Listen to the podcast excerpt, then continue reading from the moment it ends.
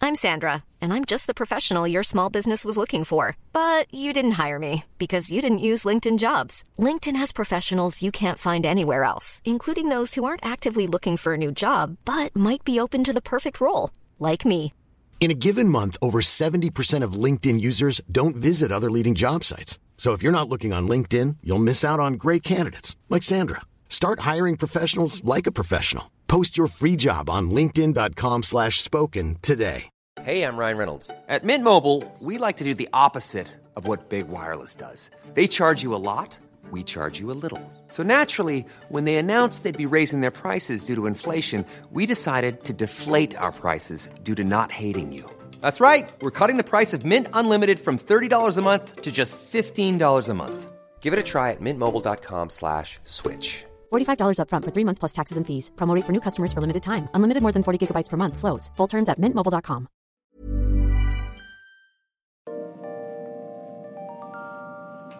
Hi, and welcome once again to History Dweebs. I am Tim, and today's topic is serial killer William MacDonald, better known as the Mutilator from Sydney, Australia, who terrorized um, Sydney between June of 1961 and April of 1963.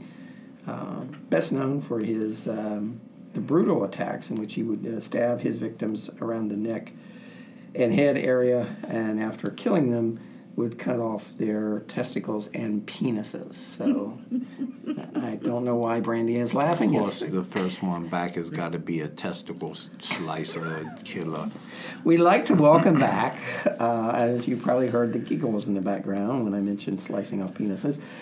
We would like to welcome back um, the very lovely and talented, um, the mistress of the macabre, the empress of evil, and Satan's dirty little secret, The devil.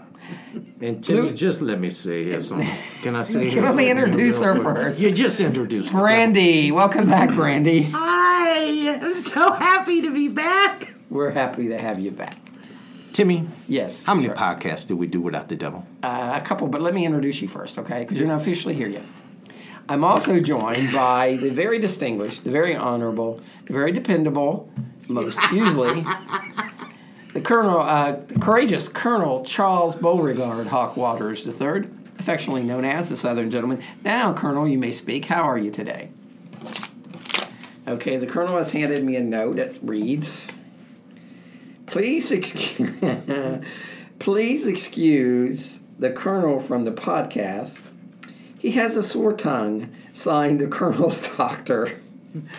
Your herpes do not give you an excuse to not So, be. what are you here. signing? That out of the way, Timmy, let me ask you a question. How many podcasts did we do without the devil? Oh, good for you. A few. Yeah. A few. And what were they, Timmy? Uh, they were uh, They were righteous, Timmy. They were They were righteous, they were pure. they were pure. And what did you do, Timmy? what did you do? She handed out that apple and you couldn't help yourself, could you? I walked into the building this morning and I hurt to my marrow, Timmy. I hurt to my marrow. You know why, Timmy? What's Mara? Because What's the Mara? devil was bones, in I the think. building, Timmy. Yeah, I she's know it. back. She's, She's back. back. We we laid a whole new foundation for the history dweebs nation, and you let the devil back in. What the hell is wrong with him? I don't know, but hi! I'm so happy. We're glad you're back, Brandy. And did you bring your gallbladder for show and tell? I did not. I think that We should post a picture of it uh, on the website. I think it's later. considered hazardous waste. Oh, That all being said, welcome back, devil. yeah. Thank you. Now, what's this? The, what's this with you, Tr- Colonel? You can't talk. He's got a herpy. I bit my tongue, Timmy. So. Mm. I was eating some food. I bit my tongue. I got a sore on my tongue. So you're asking us to be you're asking to be excused from the podcast because you bit your tongue. Um, I'm asking you to make a reasonable accommodation Because he was- under the ADA Act of 1981. Because he was chowing on some food. Well, ADA Act was 1988, but but besides I'm that, getting grandfathered in, Timmy. He was chowing on some food, which clearly no, he was chowing on chowing on a peppermint. a butterscotch. I was eating a peppermint. I bit into the peppermint. This was peppermint weeks shards ago. Become uh, Herpes. they become very sharp, and one impaled itself into my tongue. It is not a Impaled. pleasant sensation. Herpes. Herpes. So every time he herpes. talks, it hurts him. So you're going to limit. Well, it's I mean, healed. I think I think No. everyone is okay with you limiting your. It's healed now, But I did Talking. three podcasts while it hurt, so I should get one while it while it doesn't. I should get one off while it doesn't. Okay, Colonel, you just sit down. Don't say anything. We'll, we just we're just happy you're here. No. Well, I just don't, I don't understand it. You know what we're doing, Timmy? What? I see the Facebook page. I see all those little cackling hens saying, I "Timmy love Brandy, them. You Timmy leave them Brandy." alone. We're pandering to me. Sure, there's a small segment of our listenership that's unhinged and You're talking about Team Brandy. Team Brandy, the unhinged group that finds this woman. But t- Timmy, that's a small percent. They're a small but loud minority. I love I love my minority. They're wonderful. Thank They're you unhinged. For all, They're thank un- you for all the well wishes. They shall I now, appreciate from now it. ever, be known as the Cackling Hen Crew. That's- Uh, they're working call, on a- a- Call them what you want. I seen that Brittany Cole, Nicole was working on this uh, sweatshirt for. Oh, it wasn't Team Brittany Brandy. Nicole. I don't Oh, think it was another Brittany. No, I think it's Brittany Nicole. We'll check it out. it? Yeah. Yeah. And while we're at it, I'd like to thank San Francisco Giant Nut for Uh, his this nice is- comment on uh, Facebook. iTunes. No, it's iTunes. Yeah. Thank you. We got a nice iTunes uh, review in which I was called adequate. And I And- appreciate that. But you because- clearly are. Yeah. and said that uh, occasionally there are women on the show, but they don't really seem to add any value. But he he really liked the Colonel. So, uh, yeah. Uh, Thank Value you. A discerning listener. yeah, it was, uh, it was Brittany. Yeah, Brittany Nicole. was it? Yeah. Yeah, so uh, San Francisco Nut said that um, he liked our show and he gave us a good, he gave us four stars, so we appreciate that. We also got some five star reviews um, that I want to mention as well from Stevers, Mike C. Dad, and Chuck the Red. So we appreciate Chuck the Red. That sounds like a evil, a ginger, a ginger Viking. It does sound like a Viking. Maybe we, maybe he is a Viking. Uh, but um, they give us some good reviews, so thank you very much. Got some nice emails from a couple folks. Uh, we appreciate um, um, Josh and uh, of course the whole uh, Team Brittany or Team Brandy. I'm guessing I don't have a Team Brittany yet. Team Brandy out there. Uh, thank you all for listening. Uh, Save your souls, ladies. Save your souls. Get yourself some church and go to church on Sunday, and r- release these fine women from your grip, devil. yes, yeah. Release these fine You're women pulling from them your grip. to- Get behind these Satan. That's what these They're women should say. wonderful. They're wonderful. Yeah. Well, you're. You know what? They made me feel better when I really didn't feel very good at all. So I appreciate it. Thank you, everyone. Ain't nobody said nothing when I had a sore throat. Yeah. You got Scott. Scott is on Team Colonel. He's the only one. That's Army of One. With friends like He's Scott. a wolf pack of one. It's, uh, the lone wolf. There's a lone wolf here. But uh, we also want to thank, uh, so we thank uh, all those folks who've been commenting on our page Brittany, Nicole, as we said, Mary Ray, Marvin, Kim, Taylor, Stephanie Q, Charlie, Eric, Dwight, Tricia Hillward, and Michael Moody. Thank you all for your comments and keep them coming. We love reading them. Um, Colonel, you have your two standard shout outs. I got my shout out to Lady Beverly. Lady Beverly's a courageous woman. She's always feeling a little bit under the weather, but she's uh, doing well. Um, so we are hoping that she is, as always, on the mend. She's very active. All I always I follow her on Facebook. She's always she sees a lot of movies. Yeah, I know she posted a lot of updates. And on she her- updates our Facebook yeah, with page a lot better of cool than stuff. you do, I might add. Um, yeah, I know. She does. She put a lot of cool stuff. She keeps it updated on English history, so we appreciate that. and our one-footed wonder, the lovely and beautiful, who, who you keep trying to kill, Right. Dottie Scott. Do not, do not. Quit trying to She's- kill your mama. She's Jimmy. on the a fine men. woman. She is on the men. Okay, let's jump into now. let's jump into William McDonald, better known as Mutilator, uh, and let's talk about his dastardly deeds. I'm gonna give you a little background on him. Um, first of all, he had several aliases. Um, we're going to go with William McDonald just because that is what he was known at by when he committed most of his murders. Um, but anyway, William McDonald was born Allen Ginsberg in, in Liverpool, England, in 1924. Which, of course, Colonel Liverpool, England. Liverpool, England is where the home, the, where the Beatles originated. Timmy. Yes, exactly. So he was born there in England, 1924. I don't have his exact birth date there, so we don't know whether his mother or not was pregnant. No, uh, but I, I will tell you During the holidays. that uh, the Colonel's granddaddy Yeah. um, was a was a fine, fine saxophone player, and he was sometimes referred to as the fifth Beatle. Timmy. Or is he like Pete Best? No, he was he, he used to go on the road with him, play uh yeah, play the concerts. He did the Played Shea with the Be- Stadium. he, he played with the Beatles. Yep. Did they kn- were they aware of it? They were not aware of it, Timmy. Okay, But he would bring his sax to the show and play along, Timmy. That's That's all that matters. He was a fifth Beatle. he was. So well, that's interesting, Colonel. I didn't know that. Um, what he, he played the sax, huh? Okay, He did. Okay, so um, McDonald's, as I said, was born in Liverpool in 1924. Um, he, he was mistreated by his father. His father wanted to toughen him up and make so he he used to beat him and he made him smoke. He made him take up smoking. Yeah, smoking will toughen you up. Yeah, well, smoking on tough. And you know, that ain't. I mean, when it I comes thought you're right not down- supposed to be talking. you're not following your doctor's orders. Well, a doctor can't tell me what to do all the time, Timmy. Okay. doctor's not the boss of him.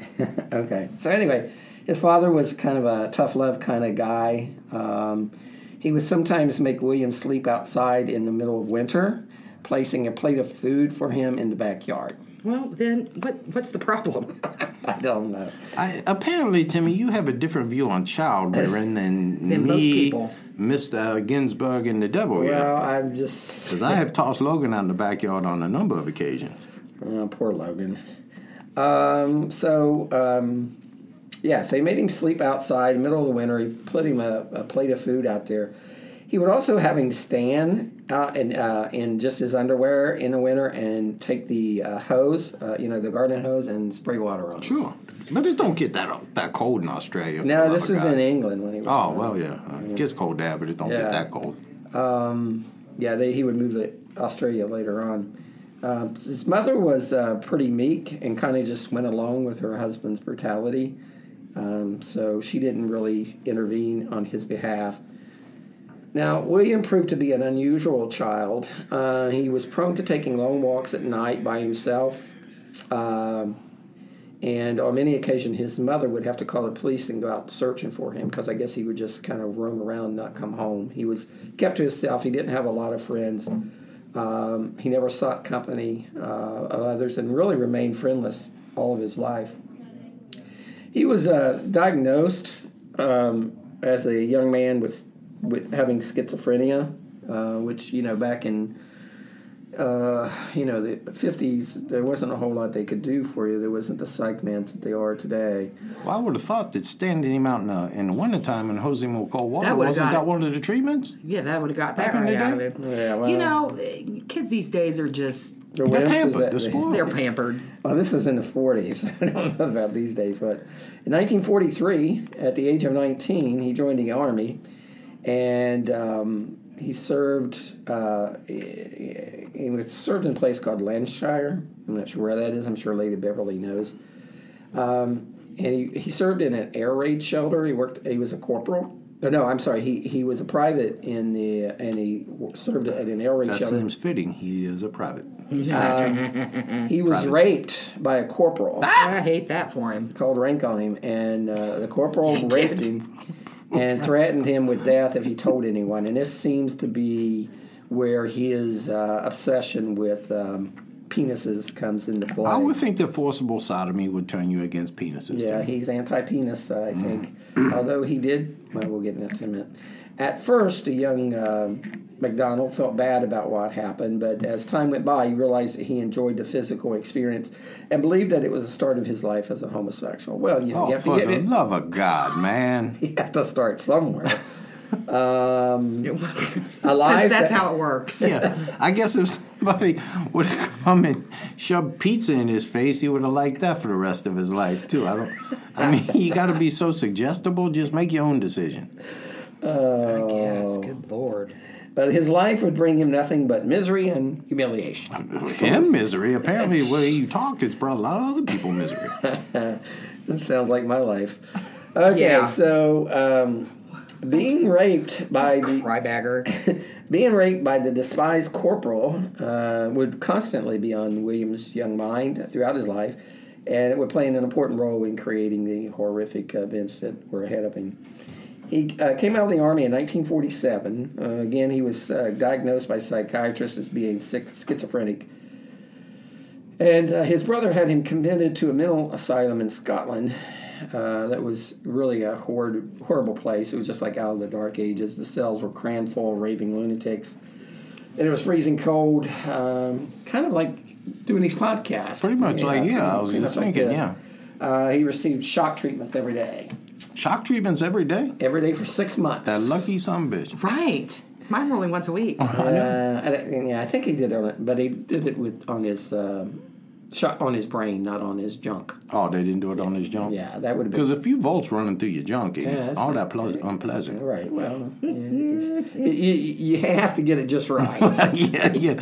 When you when you smell the skin start to smoke, that's when you got to yeah, turn if you- it up a well, little yeah. too If you high. see the smoke coming, it's uh, turn it down a notch. After six months, um, his mother got him out of the asylum, and uh, he Aw, moved bless back- her heart. Yeah. As he grew older, McDonald became an active homosexual, openly soliciting men in public toilets and bars. That's what Chuck does. So, so what you're saying is, during the rape, he just laid there. He wasn't active at all. Yeah, No. I- I- no, no. I But he think- became active. No, he became was a active. victim then, but he, all you know, he, I guess he He figured was a victim, and that is sad. No means no. no means no, exactly, even for serial killers. Well, I think in this case, ow means no. ow, quit no that! means no. Stop that! Ow. No means no. He ob- his, his obvious homosexuality made life difficult. Oh, so he was a flamer. and these. He was a flaming Well, homosexual. and this was a very conservative time in, in history, and um, you know, homosexuality was not um, It was frowned upon. It was frowned upon. He moved from job to job, but uh, uh, as the taunts and ridicule became too much for him to cope with, um, he also started to worry about his own sanity. Of course, I said he had these uh, mental health issues. He consulted a psychiatrist in 1947 about his mental condition, um, and he was complaining that the, uh, he was being persecuted and was causing him to have illusions and strange See, noises. in there's his a head. there's a strange thing phenomenon in psychiatry to me. Mm-hmm. It's called uh, Kiplinger's rule, Okay. Kiplinger's paradox. That if Is you this the thing with the cat? if you question your own sanity, you're not insane. Yeah. Well, Not the thing with the cat. No, that's Schrodinger's cat. I watch Big Bang. I know. At the his psychiatrist's recommendation, he spent three months in a mental institution again, but it changed nothing. Uh, disillusioned and convinced that his surroundings were to blame for his unstable mental condition, uh, William immigrated to Canada in 1949 and then on to Australia in 1955. And Oh, our- so he was an immigrant. Those lucky bastards got him. yeah, he, he moved over to Canada and then over to Australia, and he changed his name from then Allen Green, Ginsberg to William McDonald. He had a new name, a new home, but his the old habits were, you know, die hard. And he was shortly upon arrival, he was charged with indecent assault as he touched a detective on the penis in a public uh, toilet. Where else would you touch a detective? In Well, a public yeah. I mean, if you want to, toilet? I mean, he did have it out. he did have it. He was asking He for. was it. asking He for was it. asking Had for on it. Mm-hmm. that uniform. Well, McDonald got placed on two years probation for his little uh, for filling up the detective. Um, Filling up the detective. Uh, whatever. With he- what? Yeah, whatever. he Gross. did. He then was, uh, and he moved to Sydney, uh, but he he worked. Uh, he was working on a construction site, but the, his coworkers were picking on him and calling him names, teasing him about his sexuality. You know how construction workers can be. I would think that you would find another field, maybe working in a floral shop or something like that, cake decorator. I don't know, but He he retaliated by uh, taking a very sharp knife and slashing the tires of their bicycles. See, I just don't see construction workers riding bicycles. But you know what? They're lucky. That's all he slashed. That's Yeah, Yeah, yeah, they got off pretty easy. well, it- tires are a gateway drug to me. I've heard that. Yeah, you start, you slice a tire, And then it moves First moves it's a on, it tire. moves forward. Yeah, Yeah. first it's a tire. and then it's a testicle. All right. Hey, Um, he held uh, so he held jobs only until the taunts became too strong, and then he would move on from kind of state to state. Um, and he had this urge, his urge to kill his tormentors. urge to purge. Yeah. Uh, whether he was just really people are really doing that, or he was just paranoid. Uh, the longer he went, and people were making, he fe- just felt people were making fun of him behind his back. Um, and again, he couldn't get over this. Uh, you know, he kept thinking people knew that about him being raped. You know, so he had this shame. well, that probably would- from the way he sat down all the time, it's like, oh, Maybe Wow. I need a cushion booth, please. I not thought an he wasn't armchair. supposed to be talking. You know, it never lasts. So let's get to his dastardly deeds, shall we? Um, Devil. Nope. This started in Brisbane, the capital of northern Australia. Uh, in 1960, he befriended a 55 year old uh, gentleman by the name of Amos Hurst. Amos. Amos. No good ever comes from being pals with the Amos. Uh, Amos was a derelict. But it sounds like Amos. you know, his victims tended to be derelicts uh, or vagrants. So do our listeners. That's not true. I wonder if he would be at the uh, hobo convention. you may be. 'Cause you I know apologize, that- listeners. Yeah, I Only think a you few should. of you are there. Right. Because you know Carl Azaran, he got raped by a bunch of hobos. He did. Uh, it ain't nothing worse than a hobo raping. gang, gang bang by hobo. Because they they're not very clean. They're not clean. And you know that uh, hobos are tends to not be- known for foreplay. they are not. They're not known for using a lot of lube because they don't have lube. They can't afford I it. think they're greasy to begin Spit. with. Stop. This is We're like horrible. to apologize to any hobos who might be listening. You greasy raping bastards. So, um, anyway, uh, McDonald and Mr. Hurst uh, started a long drinking session together in a nearby hotel, and then they went back to Hurst's hotel room where they sat on a, be- where they sat on his bed and drank beer. Um, the aging alcoholic Hurst was so drunk that he probably had no idea that uh, McDonald was strangling him until it was too late. I hate that. He just Yeah. thought That's it when your was. shit goes wrong. Yeah. He I- thought it was rough hobo sex. That's, hey, that's one your too many date- drinks. When your Wendy. date takes a left and you don't even know. Uh, later, McDonald would claim that he had no intentions of murdering Hearst uh, when they went back to his room, but the urge to kill him just came on all of a sudden, and he had to squeeze his hand really tight around uh, Hearst's neck to kill him.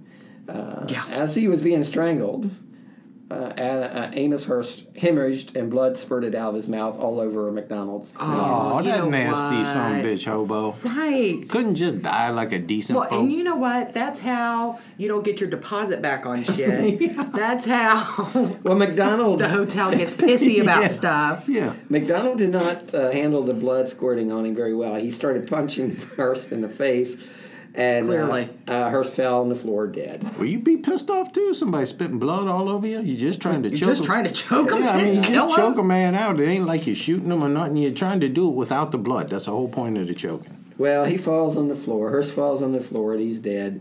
Then McDonald then undresses Hurst, puts him in the bed. Uh, he Maybe washed- nobody will know. He washed, he washed the blood from his arms and hands, quietly left the building, and returned to his, his apartment. Terrified that any minute there would be a knock on his door by, from the police, McDonald looked in the papers every day for the story of the murder of Amos Hurst, but no story appeal, appeared. He didn't bang the corpse. Because he No, was he a did not. hobo. Uh, five days later, he found Hurst's name in the obituary column, uh, and he really couldn't believe his eyes because it said that the old man had died of a heart attack. So he got away with one. What the papers did not say was that why Amos Hurst's uh, postmortem showed that he had died of a heart attack.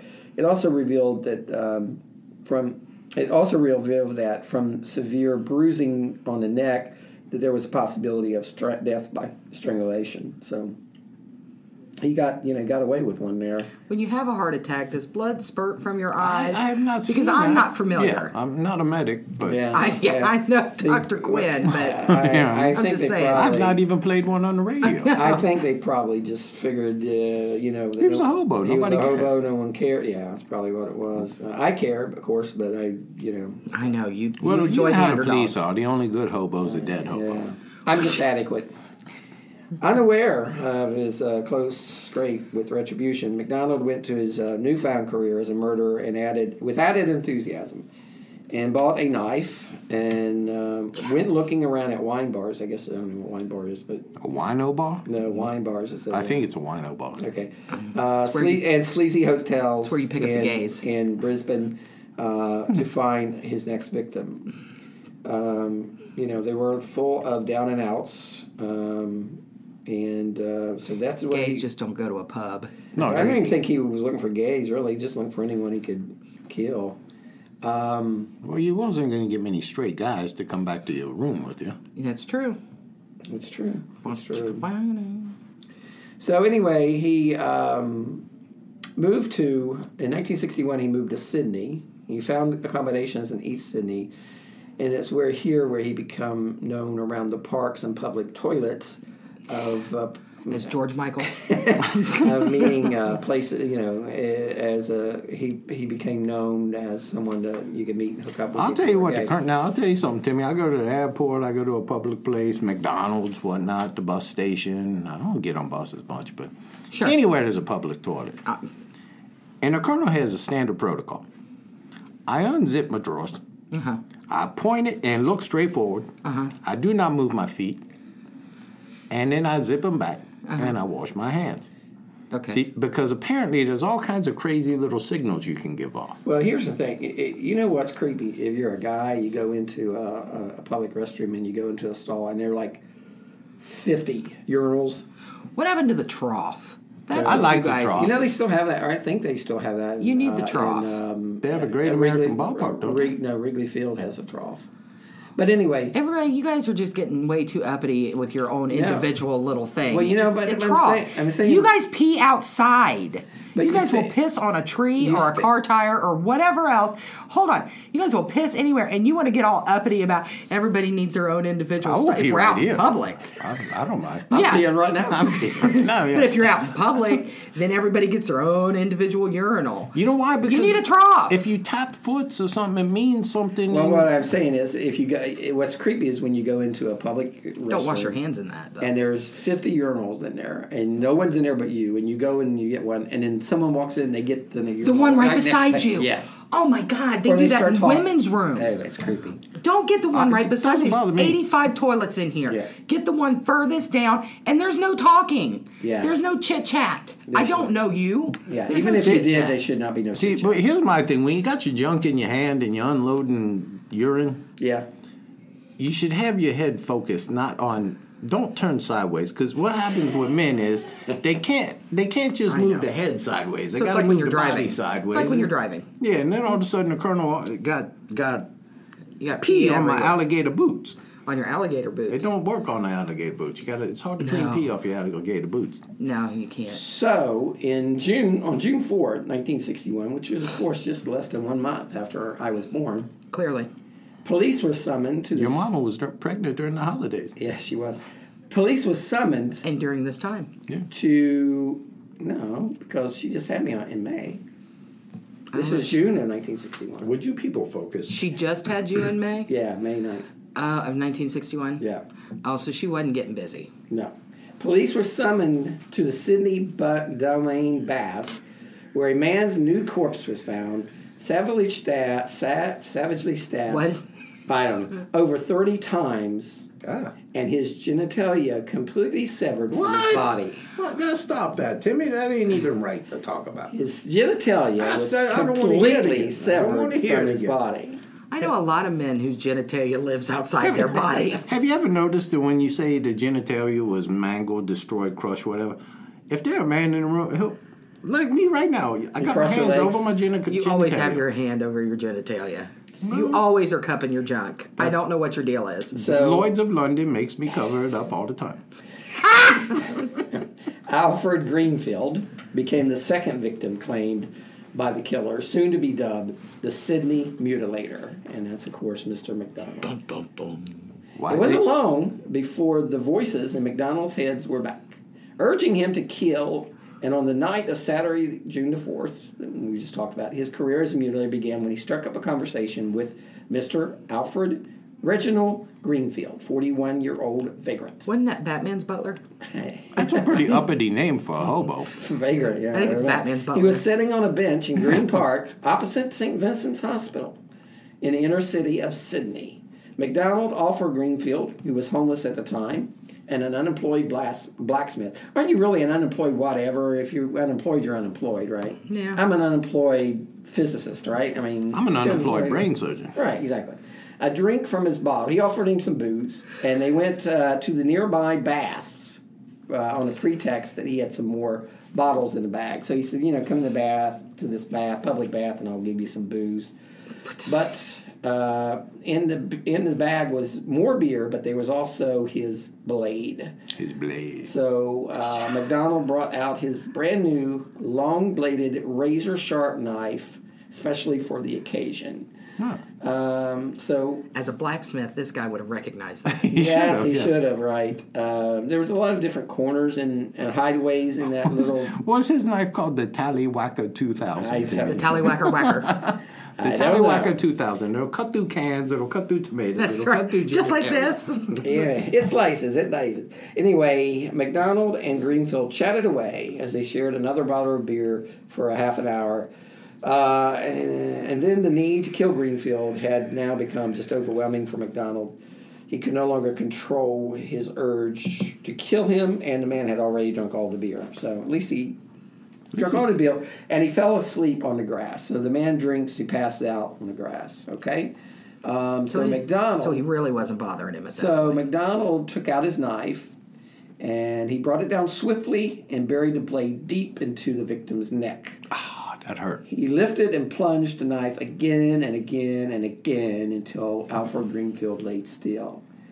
when um, he already laying still, he was passed out. Yeah, he was drunk. He, the, He was a fer- hobo. fer- uh, the attack severed the arteries in Greenfield's neck. I would say. I would think so. he had a Um, lot of arteries. Blood in was there. everywhere, but That happens. But the killer had come prepared this time. He uh, McDonald had brought a light plastic raincoat in his bag. Oh, yeah. And he put it on before Is Dexter based off of this? yeah.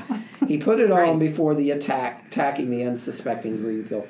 So uh, I don't know what Greenfield was expecting when he put on this raincoat, but Well, wait a uh, minute. apparently it didn't. It didn't. You know, it probably didn't set off any alarms. Um, but he put on his. You know, if someone puts a raincoat on, you know, you, you're going to be. You should be. You How should long raise are this they question. alone? That's I just my think it's question. going to be Wait a some, minute. some But they're wild in- sex. but I get they're a in woman to this put a alley. raincoat on. I just think this look things are looking up.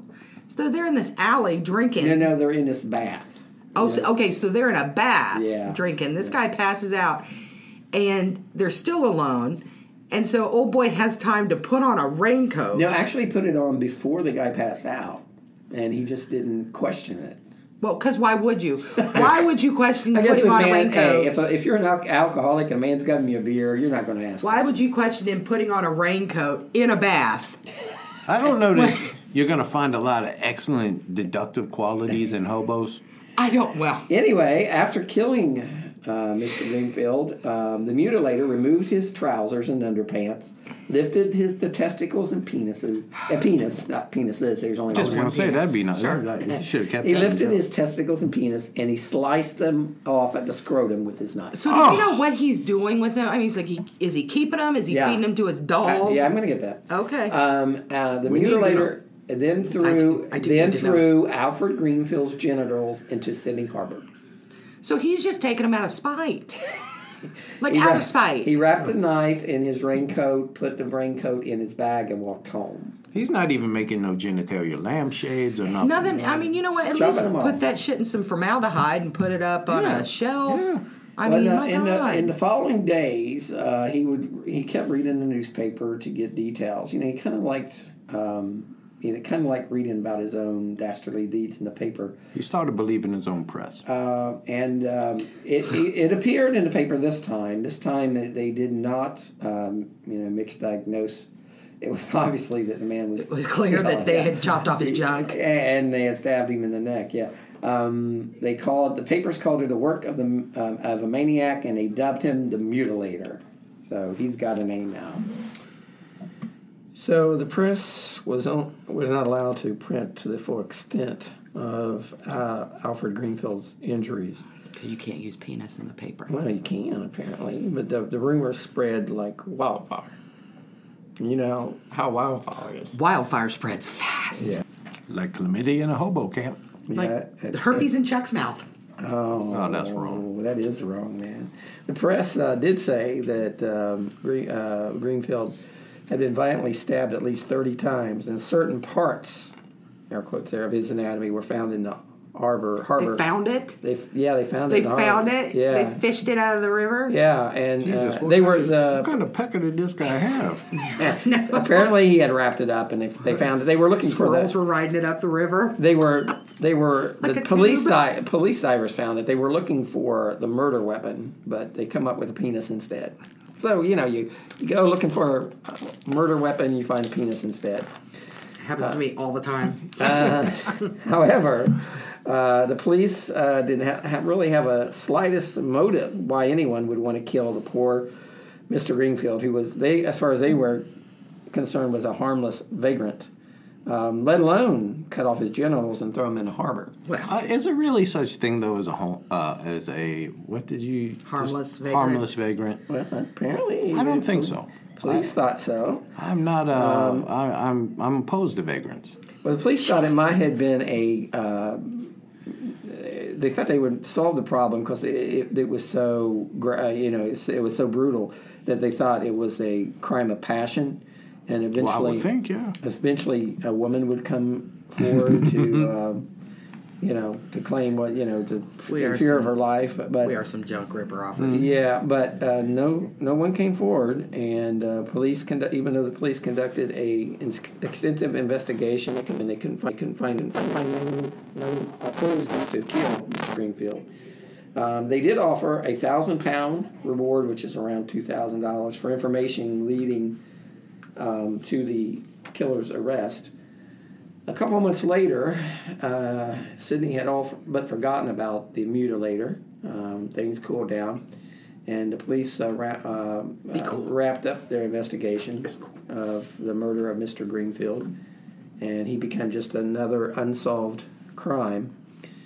But when uh, another derelict uh, turned up dead six months later with very similar injuries, um, the police knew that they had a serial killer on the Can't loose. swing a dead cat without hitting a dead I was derelict. gonna say you know I bet the workers' comp rate is high to be a derelict.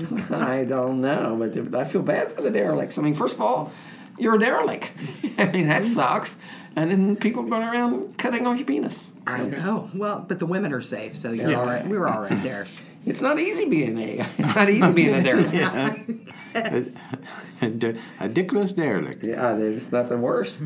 Um, now McDonald changed his name again. Motherfucker changes his name a lot to Alan Brennan, and he was working as a postal clerk. So now he's going postal on people. There you go. Mm-hmm.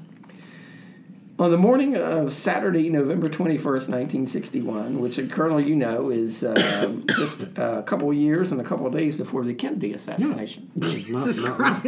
So? It's right, but not long before the Cuban Missile Crisis. Yeah, right. Yeah, about a month later. Oh, good Uh, Lord. November 20, no, uh, Cuban Missile Crisis was in 62, so it was about a year before. November 21st, 1961, William McDonald purchased a knife with a six inch blade from Mick Simmons' sports store. I know you go in there a lot, Colonel. Yeah, but what happened to the original? Hey, I'm Ryan Reynolds. Recently, I asked Mint Mobile's legal team if big wireless companies are allowed to raise prices due to inflation. They said yes. And then when I asked if raising prices technically violates those onerous two year contracts, they said, What the f are you talking about, you insane Hollywood ass? f- So to recap, we're cutting the price of Mint Unlimited from $30 a month to just $15 a month. Give it a try at mintmobile.com slash switch. $45 upfront for three months plus taxes and fees. Promo rate for new customers for limited time. Unlimited more than 40 gigabytes per month. Slows. Full terms at mintmobile.com. Get up to 30% off wedding jewelry at BlueNile.com and remember the joy of your wedding day forever. Blue Nile offers everything from diamond and lab-grown diamond wedding bands to classic pearls, earrings you can design yourself, even gorgeous sapphire pieces for your something blue. Whatever you choose, Blue Nile's pieces are all graded for excellence for a lasting memento as brilliant as the love that inspired it. Right now, get up to 30% off at BlueNile.com. BlueNile.com. General Tallywacker I, 2000. I don't know. I think he probably ditched it. Well, it got dull. I mean, you can only Yeah. hack so much before it Yeah, gets dull. it It's not a probably- Ginsu knife, for Christ's No, sake. you, you know, you chop one penis, I think your thing's pretty much done. Well, I guess they didn't have cable TV back then where you could uh, Well, get the QVC. channel and It get all some good depends on knives. how, how tough that penis is. Well, yeah, you get a leathery scrotum. And you know derelicts have leathery scrotums. Well, if you, you got I mean, nine out of ten. You gotta How do get you the know that? you gotta get the old hobos, Uh-huh. so the balls hang down real good, and you can get a good hold on them. Are you just whack kidding me 'em right off. now? Yeah, God. that's disgraceful. um, anyway, when he bought this uh, knife at the sports Mick, Mick Simmons sports store, Mick Sim- Simons, I'm sorry, sports store, he told uh, a guy behind the counter he was going fishing. But what he really wanted to do was to commit murder again. He was getting those urges to kill. Da, da, da. Da, da, da. They be strong, They become stronger than ever. So. That night, on November 21st, 1961, McDonald was walking uh, down the street in East Sydney when he saw 41 year old Ernest William Bass? Coben- Ernest T. Bass. Ernest William Coben That sucks. Ah, staggering toward him. McDonald lured Coben into a nearby near to nearby Moore Park where they sat in the public toilets and drank beer. Oh, that's No that, place that can't better be to drink. hygienic. no place better to drink than a public Why are you toilet. gonna sit your beer down in a Oh, public? Well, you don't want toilet? to get in public. Uh, you know, you don't want to get caught for uh, drinking in public. So anyway, uh, Coben made no comment when his friend put on a raincoat from his bag. Why would you? He was sitting on the toilet. Coben was drinking uh, when the first blow from the knife struck his throat, uh, severing his um, jugular vein. The mutilator had brought the knife up in a sweeping motion, the same way that a fighter delivers an uppercut, and it was and it had its desired effect. Ernest uh, Coben's blood sprayed everywhere, all over the mutilator's arm, face, and raincoat. And those raincoats come in handy They do. severely ander- injured and most likely in shock, uh, Coben instinctively, I guess. Coben extinct- instinctively lifted his hand up to defend himself uh, as the mutilator kept stabbing repeatedly, wounding him on the arms, neck, face, and chest. Well, you gotta really, you gotta really stab repeatedly to be a mutilator. Uh, you're just a slasher. Yeah. yeah. Everybody knows that. That's true. Mm-hmm. Even when uh, Ernest Coben fell stone dead uh, from the toilet seat, the mutilator kept his up his frenzy attack until blood was splattered all over the toilet cubicle.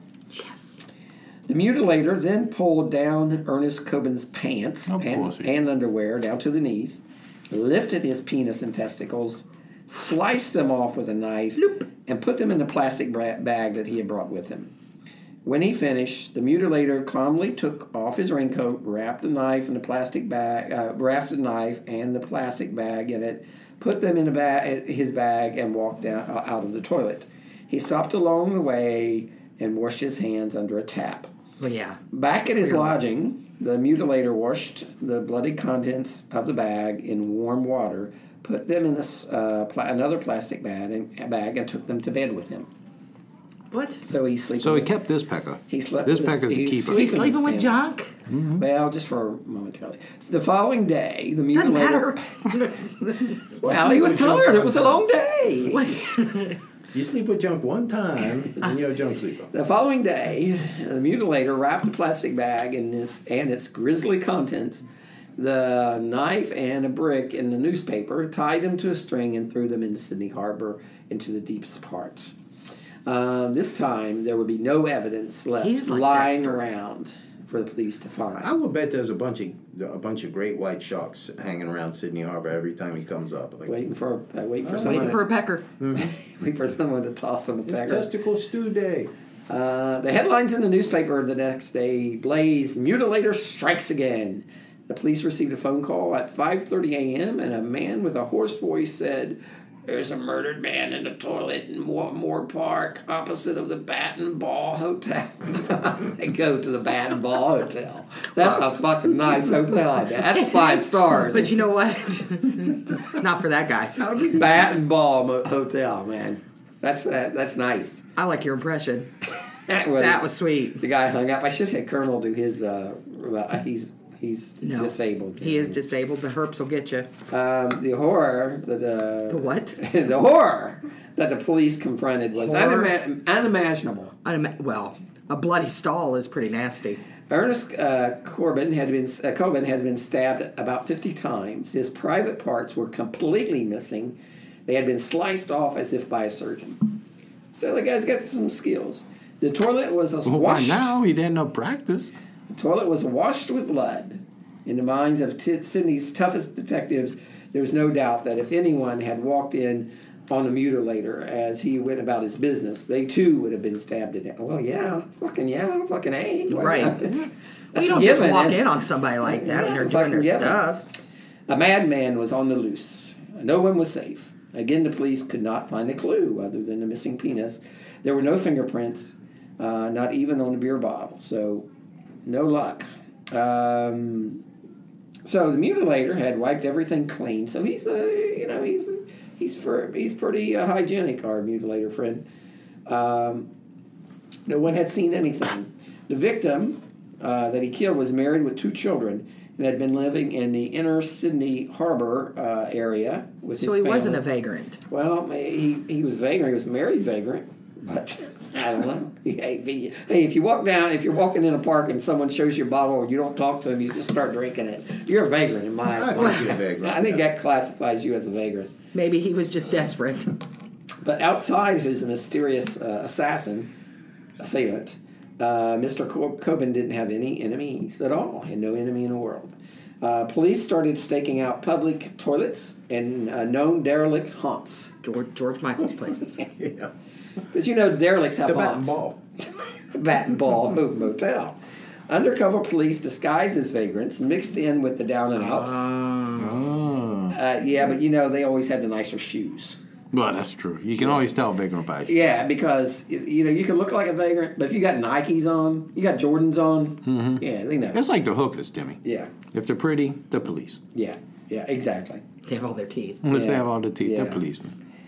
But anyway, their efforts were fruitless. Uh, they did not catch uh, the mutilator. As a Part is must. the longest part in the world.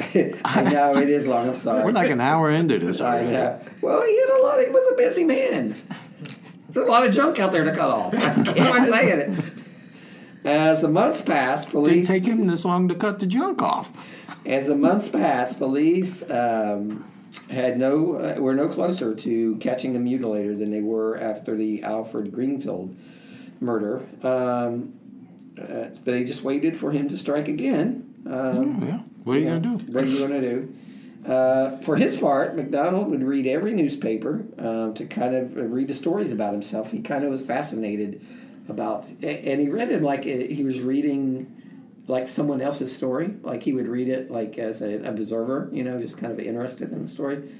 Uh, he would even join his workmates in discussing uh, who the, who the mysterious mutilator could be. So he was a little sly little fox. Um, uh, McDonald would secretly get upset when his coworkers referred to the mystery murderer as a queer or sexual deviant. it's, it's, it's, it's not politically correct for them to say that. Well, no, not queer. And- And they could have used a, you Well, know. this was 1950, so it was the it was the vernacular of the time. I don't even know that word that you just said. So for a time, McDonald thought his workmates uh, suspected him of being the mutilator of all people. What a nerve of those bastards. Was he taken aback? But it was only his paranoia. So he was getting like telltale hard. He was Yeah. everything, you know, he was thinking people were looking at him. And um, he had thought about giving himself up to the police. It crossed his mind, but uh, he enjoyed killing too much. Sure. Because once you turn yourself in, party's over. Well, they make you stop. Oh, you got to kill in jail. Yeah. You can kill yeah. in jail. Yeah, I guess. Then they yeah. put you in solitary. Yeah, and then all you can kill is yourself. As months went by, the urge to kill became became overwhelming. Uh, on the morning of Saturday, March thirty first, nineteen sixty two, which is probably around Easter time, Probably, yes. McDonald purchased another long blade knife, a razor sharp knife from Mick Simmons' sports store. He keeps going back there. Do these people not catch on to anything? He packed it in his bag with his raincoat. Uh, it was raining slightly, so it was a good idea. He had his raincoat on that night. Um, it was around 10 a.m. He left the Oxford Hotel and followed a man by the name of Frank Gladstone McLean uh, down the street, uh, and he passed a police station. McDonald struck up a conversation with the drunken McLean and suggested that they go and uh, go um, to Brook Lane, which is a little side street, and have a drink. He, he was very sociable. You got to admit, he was a sociable guy. yeah. They uh, rounded an unlit corner, and the mutilator plunged his knife into McLean's He didn't even throat. wait. He didn't even what let the- him drink. There was no foreplay this time. No, he just plunged his knife right into McLean's throat. And this was right right around the corner from the police station too. McLean was a tall. Well, by this time he had gotten a lot of balls. didn't he? Ballsy. Yeah, McLean was a tall man, a tall, thin man, well over six foot tall, and could have made mincemeat out of the much smaller McLean had he not struck him in the throat with a knife. Well, yeah, that's a definite disadvantage in a fight. Yeah. Yeah, the, the, the advantage just starts to sway your way once you do that. Uh, McLean felt the knife sink deep into his throat uh, as he started to uh, resist. The mutilator stabbed him again in the face, and as McLean fell, trying to protect himself, the mutilator punched him in the face, uh, forcing him to off balance. He fell to the ground. The mutilator got on top of him and stabbed him in the head, neck, throat, face, and chest until he was dead. Yeah. Saturated. Pretty much did what he did to the other people. Yes. yeah. He's I mean, he's a one uh, you know he's a One trick pony. Yeah, he Yeah. really is. Um, so saturated in Frank McLean's blood, the mutilator dragged the body a few yards through the bushes, lowered his victim's trousers, and uh, taking his knife out, he sliced the bottom uh, of uh, Mr. McLean's testicles, sliced off his entire. Can we from now on just say did the deed? Okay? did Oh, the yeah. deed. Whacked his junk off. Yeah. Yeah, he, took all his- he whacked his tallywhacker. For the first time, uh, the mur- uh, mutilator was frightened that he was going to be caught because he he committed uh, the act not very far from a police station and also from a very busy street, Burke Street in Sydney. Uh, he put the genitals in a plastic bag. Uh, and he, you know, he was really worried that someone saw him because he heard baby a baby crying and voices nearby, so he was afraid that someone saw him. So he was getting really paranoid at this time, and he thought that a police car was going to pull up on him any minute. God must go through raincoats like I don't wear. Yeah, but his luck held out. Um, eh, he was able to make it home um, with his Ziploc bag. with his Ziploc bag. Um, Did he sleep with it? He passed several people on the street, but no one paid him attention. Um, and he was now, um, for the fourth time now, he escaped uh, as if he was invisible. Back in his room, the mutilator washed the contents of his plastic bag in the sink. So he took the dick out, washed the dick and balls, put them in a, clear, a clean plastic bag, and in the morning he threw them off the Sydney Harbor well, Oh, yeah, because you want to Bridge. make sure that shit's nice and clean before you toss Yeah, it. you don't want to forever. be tossing dirty hobo junk into the harbor. No, that's crazy. Yeah. Uh, the police organized their hunt for the mutilator at the time of uh, Frank McLean's death, uh, and they they were out searching for this guy when it happened. Uh, within minutes, there were thirty detectives at the murder scene, so they were on it this time. We're on just yeah. yeah. Um, this these murders were unprecedented unprecedented in Australian history. Uh, police could not recall more violent or sickening crime. Because they were all men and there was What? no junk. Well, yeah. One theory was that the murderer was a deranged surgeon, I guess because he used surgeon like precision in removing the penis and testicles. Okay, did the deed. That's all you gotta say. Uh, the removal of Frank McLean's genitals had been done with a scalpel by uh, uh, with someone who had uh, it, it, it looked like someone who had years of surgical experience. The expert says. Well, I suppose it's better than using like a you know what's that? Putty knife? Yeah, a rusty can lid or Right. Hmm. something. Yeah, that's Which true. is how they could have taken out my gallbladder. had I would have let them. Police uh, even um, uh, sought the advice of clairvoyants to try to try to figure this thing out, but no, they're to no avail.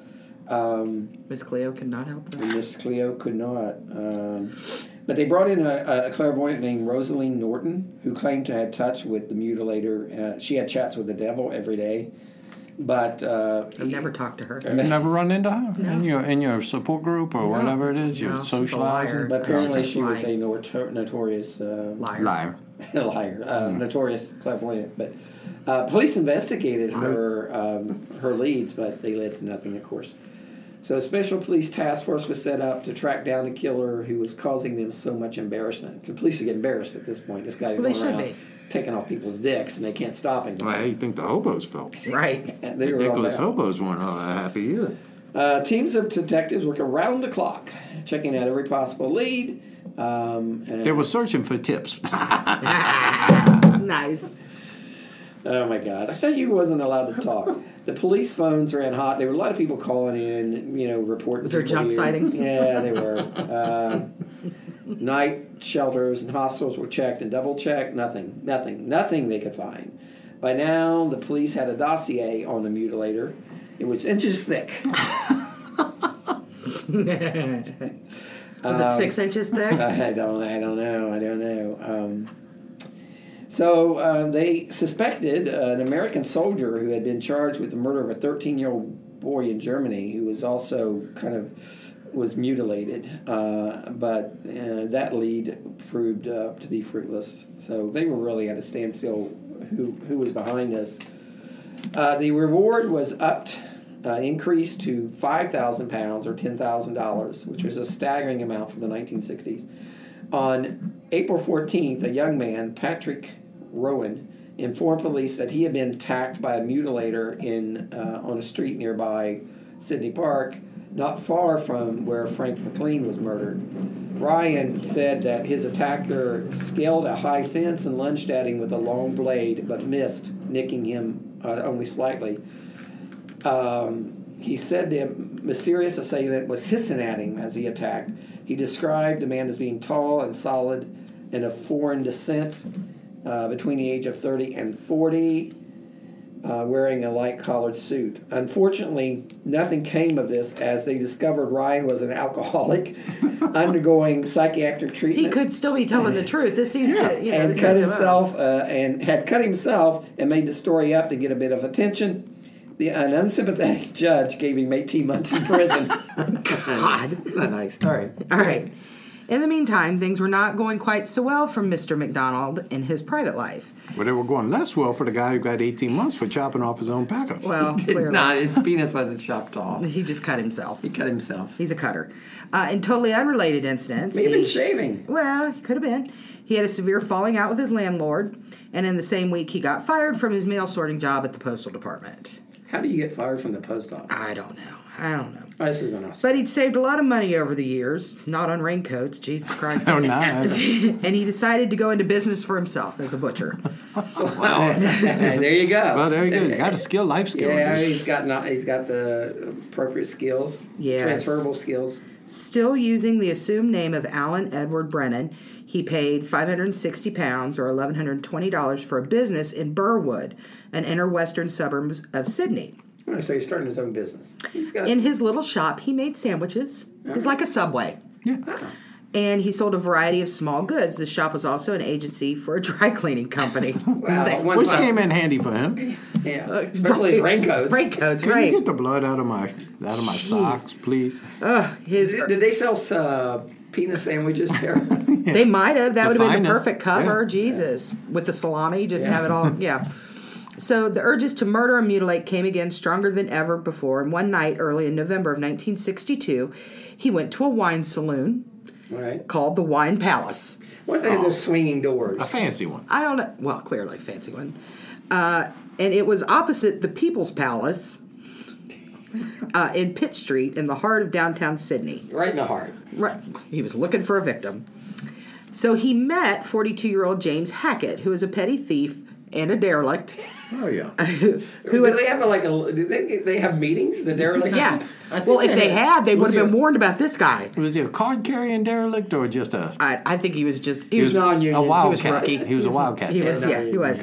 But he'd only been out of jail for a couple of weeks, so Oh, he was he was making newly his free. bones as a derelict. Yeah. So McDonald took Hackett back to his new residence. I just love the name. His name is Hackett. Yeah. And they continued drinking until Hackett passed out on the floor. The mutilator then used a knife from his delicatessen to stab the sleeping Hackett. On the first plunge, the long knife went straight through Hackett's neck, but incredibly, Hackett woke up and shielded the next blow with his arm, thus diverting the blade, diverting the knife into the mutilator's other hand, cutting it badly. He's like a ninja derelict. Sorta.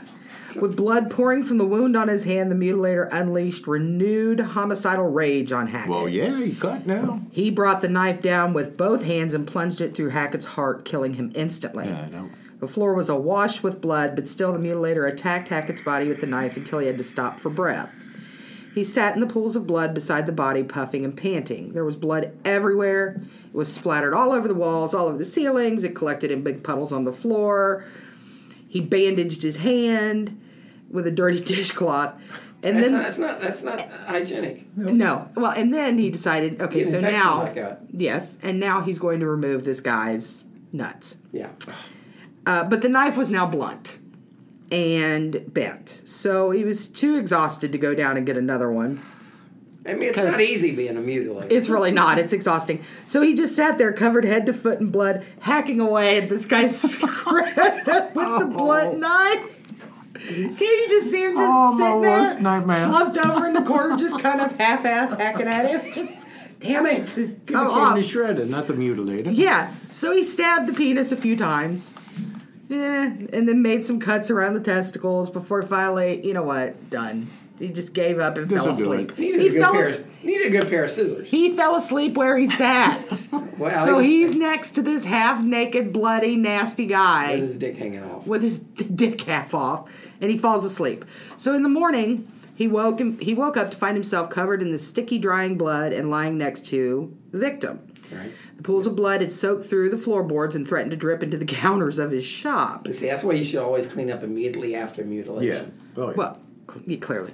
I mean, how ti That's whatever. what a mutilator. how means. tired do you have to be to just be like, fuck it, I'm going to sleep. I just can't. Mm-hmm. That's a lot of chopping. I, this dick just ain't gonna come off. It's just not. I just cannot do it. So the mutilator had a bath, cleaned himself up, went to the hospital where he had some stitches put in his hands. See, I would have made that a priority the night before. before Well- before picking my. But he's got the cover. He's got the perfect cover for it because he said he cut it at his shop. Um, Yeah. And then it took them. It took him the rest of the day to clean up the mess upstairs. Uh, the huge pools of blood on the linoleum couldn't be scrubbed out, so he had to tear that up, break it into bits, throw it out.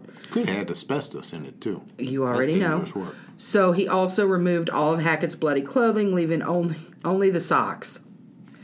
Um, He want to get his feet cold. No, that's ridiculous. Uh, he then dragged the dead and naked Hackett underneath his shop and left him there.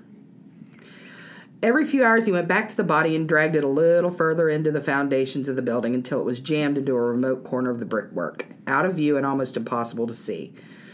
Uh, McDonald left all of his bloody clothing with the corpse. He panicked when he finally sat down and thought about what he'd done. He thought the police would come looking for Hackett. Only a few of the bloodstains had come off the walls, and there was blood all over the floorboards. You know, for someone going around cutting people's dicks off, he's not very cool about it. He wasn't a good planner. No. No, not a lot of foresight there. Uh, if the A lot of police, foreskin. well, yeah, if the police even came to ask him questions, he'd be screwed. And then there was the cab driver who drove them to the shop the night of the murder. He would remember them. Why? So paranoid and terrified, McDonald packed his bags and caught a train to Brisbane, where he moved into a boarding house, dyed his graying hair black, grew a mustache, and assumed the name of Alan McDonald. Every day, he bought the Sydney newspaper, expecting to read about the murder of Hackett and how the police were looking for a man named Brennan in connection in connection with the mutilator murders. As the days turned into weeks and months, there was no mention of anybody or any search for the miss, the missing Brennan. McDonald was beside himself with worry. Had police found the body and set a trap for him? Would they knock on his door any minute? The mystery of it was maddening. Well, I'm, I'm, he, he doesn't have, you know, he- the guy is a little, he- he's a little anxious, too anxious to be a mutilator. And Well- if you're worried about, uh, you know, if you're a little, will, uh, you know, you're worrying about it all the time, the cop busting you, then don't go in that business. Don't go around cutting people's dicks off, and you don't have to worry about it. I just think he's a little bit too anxious to be in that line of work. Well, well, he is. You have to be cooler than that. However, however, he didn't have to worry about it. Why? Well, because he'd been declared dead He had. and nobody was looking for. it. So a couple days after McDonald left for Brisbane, customers wanting to pick up their dry cleaning at the deli Or a sandwich. or a sandwich or whatever, beef. but they had become concerned that no one was at the shop, and they assumed that the nice Mr. Brennan had left without telling anybody. After three weeks, it's you know the corpse started to smell. Yeah. Uh, to do that. And after a month, the smell was so overwhelming that neighbors called the health department, who in turn called the police to break the door in. The smell in the shop was hideous, and that led to the rotting body of Hackett. The corpse was so badly decomposed and mauled by rats that it was impossible to identify, and the only thing the coroner could determine that was that it was a male about 40 years old, the So same that- age as the missing Brennan. Right. So he's gone. They find this body under his door, so you naturally Yeah. think it's him. At this stage, police assumed it was the body of the missing shop proprietor who had crawled under his shop for reasons known only to himself and electrocuted himself. sure. If you ever find me under this building, uh, you know, if you ever find me under this building, uh, know that I didn't go there by myself. Well, that's like I saw a, a meme on, on Facebook that said, if you ever find me dead on a jogging trail, Yeah. it wasn't a heart attack. My body's been moved. Yeah, my body's been Yeah. moved. Um, let's see. It looked like they had no reason to suspect foul play. Everything was normal. It looked like an accidental death. The body was buried in a pauper's grave um, under the name of Alan Edward Brennan. Had William McDonald stayed away from Sydney, he'd have gotten away with five murders. Unaware that he was supposedly dead and buried, McDonald stayed a short time in Brisbane before going to New Zealand, still in the belief that the police would be looking for him, but his urge to kill was still with him and he was getting stronger every day. He just couldn't leave well enough alone. He had to kill again, and for reasons unknown only to him, he had to return to Sydney to do it. He had to cut off another penis. One of McDonald's old co old Mm-hmm. It's like a Lay's coworkers- potato chip. you can't have a just Pringles. A Pringles chip. You can't just have one. just one. One of McDonald's old co-workers, McDonald, yeah, John McCarthy, bumped head-on into the dead Brennan as he was walking down a crowded George Street in the heart of Sydney. one. Well, I bet he was beside himself. He nearly died of shock and had no idea that the murdered Hackett had been buried as the missing Brennan. McDonald was surprised when his old friend was so stunned to see him. You're supposed to be dead, he told McDonald. What do you mean? I don't understand why we have. co- why- There's dialogue here. Like, is- did somebody record this? uh, they found your body underneath your shop at Burwood, and we went to your funeral service. But if you're alive, who's the body under the shop, and why did you run away? That's a fair question. Fair question. And Well- you son of a bitch, you owe me $14 to I sent flowers. Never mind that. Here's the thing. Do you ask that to the person that's standing there in front of you? Like that should be an internal Mm-hmm. Yeah, wonderment. that's an Like, internal That's an dialogue. internal Yeah, yeah. dialogue. Like you don't just ask Well, him. and then once you put that out there, you take the fuck off. or Get the hell out or of if Dodge. you're the mutilator, there's your next victim. Well, clearly. So it dawned on McDonald what had happened and he ran down the street. See, you don't just run down the street when someone throws that out there. God, hell, I don't know who was under there. What, the, what are you talking about? Yeah. I went to visit my sister. Uh, that night he was on the he was on the midnight train to Melbourne. He's leaving. Woo, woo, woo. On the midnight train to Melbourne. Woo! He'd rather McCarthy- live in his world. Then without a penis in, mine. mine. John McCarthy went to the police, but they didn't believe him, and he told him he had just drank with a de- just had a drink with a dead man. Death sergeant told him to go home and sleep it off. See, so many times we do these stories where people go to report this. I know. The cops ignore them. the desk sergeant didn't believe him the following day when he went back and told him the same story. They said he was crazy, and in desperation, Don, John McCarthy rang the Daily Mirror and spoke to renowned crime reporter Joe Morris. Joe Morris? You He's on your side. got Joe Morris? he did get Joe Morris. He's renowned. Knees are now. He's a dog with a bone, dude. You Get that- John, John Morris on the case. Oh, yeah. well, Uh, Yeah. Um, Shit, it's on a fucking roll. Oh, well, the, he took up the story and published The Tale of the Walking Corpse. This put pressure on the police further, and they exhumed the remains and finger. They Fingered didn't him. fingerprint the They guy fingered him? before they buried him. No, they did a crappy job. They just just- Jesus Louise! They they did a half-assed job uh, on the autopsy. Okay, so they the police finally felt like they were onto the mutilator. John McCarthy supplied an extremely lifelike description of the missing Brennan. Why wouldn't it be lifelike? I'm serious. Well, they didn't have a photo of him, so he had to g- tell him, and they did So a he did sketch. sketch artist. They did a sketch, right? Okay, what the hell ever. Uh, and it was circulated on the front page of every paper across the nation.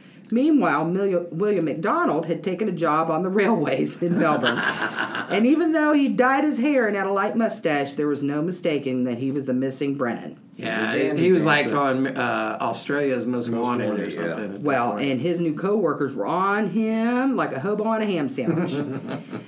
and he, as not he like asked, a penis on a vagrant. And he asked the state as he asked the station master for his pay for the three days he'd worked. The police swooped in on the meek and mild mannered little man who had brought Australia's biggest city to its knees, and took him to Russell me to Street my for knees twice. questioning. William McDonald didn't oppose his extradition to Sydney to face murder charges, and a crowd was at Sydney Airport to greet the two detectives who did jack shit Yeah. and get the first glimpse of Australia's most grotesque and notorious serial killer. They were to be disappointed. The thin, short, shy MacDonald was nothing like the beast they'd imagined. Uh, You and don't he need confessed. to be. You don't mean- need to be that big to cut off a tally locker. No, Well, you don't. and he confessed. It doesn't take much. He was charged with four counts of murder. He pled not guilty on the grounds of insanity. His trial was held in September of 1963 and was one of the most sensational the country had ever seen. And the public hung on to every word of horror that fell out of the mutilator's mouth. When he testified how he stabbed one of his victims in the neck 30 times and then removed the man's testicles and penis with the same knife, a woman in the jury fainted. She got the vapors. She got the vapors. Judge McLennan stopped the proceedings and excused this juror from the rest of the grisly evidence. He then ordered. Did they the- bring the? Did they bring in the penises to show as evidence? I don't know if they had them. They should have been preserved in Yeah, Ziploc bags because yeah. that shit will preserve just It will, about it. yeah. Yeah. You know, it would have been better if you had a food saver. yeah, a vacuum sealer. Yeah, She would say, that would have been better. Oh yeah, you can save space that way too. Oh, you ca- you, You already provide know. seven or eight I penises love my and- food saver. So McDonald went into great detail about his crimes, and it didn't take long to find them to find him guilty of four counts of murder. As everyone thought, Well, the he mutilator. confessed. I guess it did take long. Yeah, I don't even know why there was a I did trial. it. I did it. Yeah, I did it, and this is how. And then I just got tired. and Just kind I of, just kind of chopped it. I just Yeah, but kinda they, they chapped only his got him wiener. for four counts, even though he killed five people. But well, yeah. yeah, So Just before, a matter. let's see, everybody thought that the mutilator was crazy. Um, there was yet another sensation when the jury chose not to go pub, not to go with public opinion, and found him to have been sane at the time of the murders. Before passing sentence, Mr. Justice McLennan said it was the most barbaric case of murder and total disregard for human life that had And come penises. before him. and penises. Yeah. Yeah, in his many years on the bench. William McDonald had shown no signs of remorse and had made it quite clear that if he were free, he'd, He'd do go it on again. killing. Yeah. Man, as I often would- as his urges you came do upon not him. want to share a uh, jail You know what? cell. No. No, No, no, he no, needs no, to no. be alone. He needs You a be- spork. you- Give this man a spork. I don't want him having a fork. Yeah, well, spork uh, deadly. you, you can kill a bitch with a spork, and and scoop out scoop Oh, off junk. scoop out the junk. Oh. Yeah. Uh, let's see. He was sentenced to life in prison, and his papers were marked likely to offend again. Yeah, because he told you he would. Because he told you he would. Uh, shortly after his incarceration, he bashed another prisoner to death with a slops bucket in Long Bay Jail as a result. Well, and it's as hard a to result, get. It's hard to get, you know, knives in prison. Yeah. what the fuck's a slops bucket? Well, anyway? I guess it's like a mop bucket. No, but those big metal buckets. those are sweet. Bing. Uh, and Motherfucker. as- and as a result of that, he was declared insane by a panel of doctors. He spent the next 16 years at the Morset Psychiatric Center for the Criminally Insane. Is that like Arkham Asylum? Because that's sweet. Uh, on the New South Wales coast. In 1980, Mi- William McDonald was found sane enough to be released back into the mainstream prison society and has since been in the protective custody of the Cessnock Prison, about a two hour drive northwest from Sydney.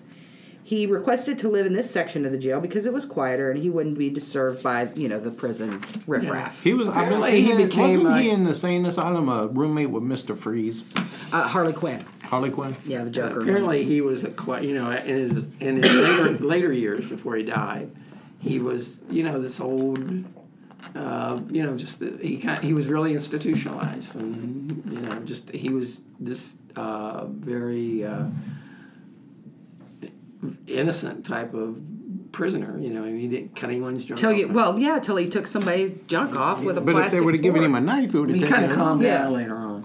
So here he lived a reclusive existence, reading and listening to classical music, uh, and became known as Old Bill. Old Bill. Oh, good Old Bill. Good old Bill. You know, he Cut off used your to junk. he Good used old to Bill cut the ball off coat. he used to Yeah. cut off dicks, but now he's a cool guy. Yeah. and just listen to classical music. Yeah, had he done that before, he would probably been okay. Yeah. Mm-hmm. should have picked up that hobby a little bit before. William McDonald, the mutilator, died on April twelfth, two thousand fifteen, a month before our birthday. Yeah, and it's uh, it's not, hasn't even been a year yet. No, he No. was ninety. Uh, he died while he was still imprisoned, and at the time of his death, he was the oldest and longest served prisoner in the custody of Australia. I wonder if they cut his dick off after he died. I wouldn't think so. and, That thro- would be and put it in a cruel and Ziploc baggie for Yeah. preservation. So in a harbor. Yeah. no, because Prison now harbor. now we have food savers, so Yeah. they just vacuum pack that shit. I got like 48 comforters. It's sucked down to the size Oh, of a I like sandwich. a nickel. Yeah. Oh, I know. I love that shit. So Brandy, Love what's it. your thoughts? uh, Final thoughts on William McDonald, the mutilator? she liked it, you know. She, this, it's the giggles every time Yeah. she hears of a penis being cut I off. do. I just love the fact that he kept transferring baggies. like, like this one got this was gross. I'm going to transfer it over here He went before I through throw it in the raincoats river. and baggies and knives. Like, I'm telling you, he Yeah. he should have shopped at Costco for those baggies. That would have been his best bet. Colonel, what's your thought on the mutilator? I'm opposed to involuntary junk removal, Timmy. You're not a big fan of castration. One eight at hundred. all. One eight hundred got Jack. Oh, yeah. you guys! That's, I mean, it's a. I mean, you laugh, but if you had a loved one who had their junk cut off, it wouldn't be so funny. Well, as long as it wasn't me. yeah, but I didn't, so it's okay. Yeah. Um, Brandy, where can people find us? You can find us on the iTunes We're on the iTunes. Please leave us a review. and we're on Facebook. And I love Facebook comments, they make me happy. And we are on Stitcher and Libsyn. And where else are we? Uh, and not YouTube because Chuck sucks and we don't have We're on the Twitter. all this time. We are on the Twitter. At History Dweebs One. Yes. And Chuck sucks because he's supposed to have. I've been all this time waiting uh, in, in uh, Fine, fine, infirmed. I, I believe he said the first of the year. I've been infirmed. Mm, I did not specify the year, Timmy. I mean, you Chuck- couldn't even on my We're working on it. deathbed. Would you quit? On my- Okay, okay. In all seriousness, Colonel. On my deathbed, you couldn't even get the YouTube I- Uh, you channel know, going. I, I'm not. I didn't have great hopes for that. But when he promised Brittany Nicole that he would send her a autographed, I got, prescription, you know what? I have been. It's it's sitting at You- Walgreens. It got printed. I you got to pick it up. promised her that. You got to His get it herpes for are her. taking up a lot of his time. I know, but Brittany Nicole, I'm sorry that the thing bad here. She's is- on Team Brandy. Still, you promised her. Oh, Uh, it'll it, it will get out this week, Timmy. okay, okay, What- Brittany Nicole. I'll talk to if my you people. don't, you let us know. Make sure it What gets about the out. YouTube channel? Uh, thank you all for joining us. Uh, we'll see y'all again real soon next time on History Dweebs. Good day. Bye. Bye bye.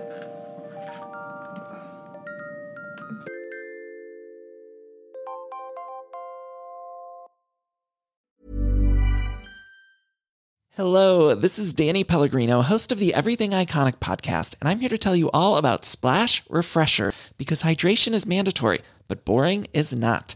Now, I love my water, but if I don't spice it up, I'm not going to finish what I took out of the fridge. That's why I love my Splash Refresher, which is flavorful, delicious, bright, hydrating, and zero calories. The wild berry flavor is my fave. No, wait. Is the pineapple mango flavor my fave? You know what? All five craveable splash refresher flavors are my fave because they're so delicious. So get hydrated and enjoy it with Splash Refresher.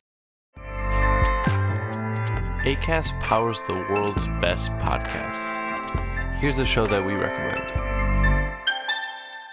The Real Housewives is a guilty pleasure for most, but if you're looking to not feel guilty about that pleasure, tune in to Everything Iconic with me, Danny Pellegrino, where I break down all the messy moments and behind the scenes antics of Bravo's popular franchise. And on Everything Iconic, I also interview celebrity guests like Kelly Ripa, Kiki Palmer, Drew Barrymore, Cameron Diaz, and more about their guilty pleasures, their past work, and so much more. So if you're pop culture obsessed and find yourself watching way too much reality TV like me, tune into Everything Iconic with Danny Pellegrino wherever you listen to podcasts. ACAST helps creators launch, grow, and monetize their podcasts everywhere. ACAST.com.